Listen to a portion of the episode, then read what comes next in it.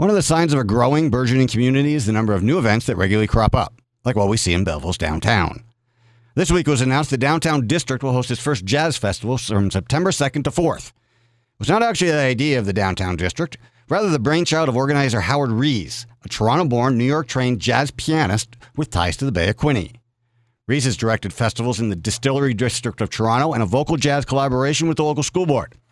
He took the idea to the downtown district, as well as the city of Belleville, Bay of Tourism, and Quinte Arts Council, to turn part of Front Street into a pedestrian walkway with a variety of musicians performing al fresco.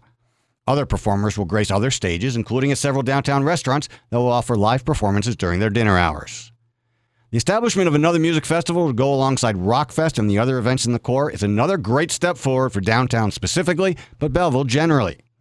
And anything that supports the arts is good. Well, there's already a jazz festival in the county. Really, can you ever have too much jazz?